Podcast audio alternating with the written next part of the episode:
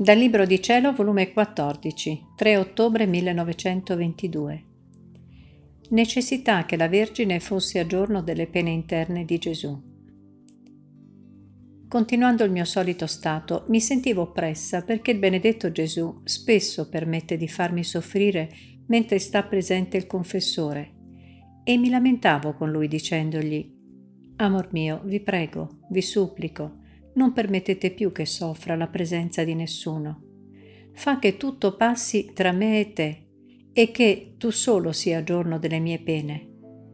De, contentami, dammi la parola che non lo farei più. Anzi, fatemi soffrire il doppio, son contenta, purché tutto sia nascosto tra me e te.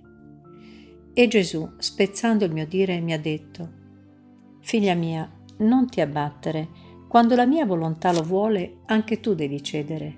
E poi non è altro che un passo della mia vita, e la mia stessa vita nascosta, le mie pene interne e tutto ciò che feci, ebbero sempre almeno uno, due spettatori. E questo con ragione, per necessità e per ottenere lo scopo delle stesse mie pene. Quindi il mio primo spettatore fu il mio celeste Padre, cui nulla poteva sfuggirgli essendo lui stesso colui che mi infliggeva le pene, era attore e spettatore. Se mio padre non vedeva e non sapeva nulla, come potevo soddisfarlo, dargli la gloria, piegarlo alla vista delle mie pene a misericordia per il genere umano? Ecco, lo scopo andava fallito. In secondo, di tutte le mie pene della mia vita nascosta fu spettatrice la mia mamma, ed era necessario, se io ero venuto dal cielo in terra per patire, non per me, ma per il bene altrui, dovevo avere almeno una creatura in cui dovevo poggiare quel bene che contenevano le mie pene. E quindi muovere la mia cara mamma a ringraziarmi, a lodarmi, ad amarmi, a benedirmi e a farla ammirare l'eccesso della mia bontà. Tanto che lei, presa, rapita, commossa alla vista delle mie pene, mi pregava che in vista del gran bene che le portavano le mie pene, non la facessi esente di medesimarla con le mie stesse pene per soffrirle, per darmi ricambio ed essere mia perfetta imitatrice. Se la mia mamma nulla avesse visto, non avrei avuto la mia prima imitatrice. Nessun grazie, nessuna lode.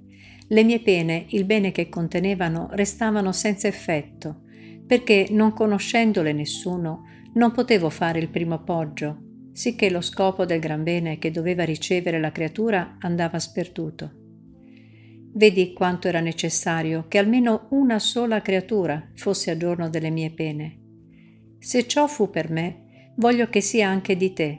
Anzi, ti dico che voglio il confessore agente insieme con me, spettatore depositario delle pene che ti faccio soffrire, affinché anche lui partecipi al bene, ed avendolo insieme con me, possa eccitarlo di più nella fede ed infondergli luce ed amore, per fargli comprendere le verità che ti vado manifestando. Io sono restata più che mai oppressa nel sentire ciò, e mentre speravo misericordia ho trovato giustizia e removibilità da parte di Gesù. Oh Dio, che pena! E vedendomi più afflitta ha soggiunto, Figlia mia, questo è il bene che mi vuoi? I tempi sono tanto tristi e i guai che verranno sono troppo raccapriccianti e quando non potrai da sola impedire tutto il corso della mia giustizia, lo potrai in due e dovresti dire tu stessa che ti facessi soffrire. Perciò rassegnati anche in questo ed abbi pazienza, lo vuole il tuo Gesù e basta.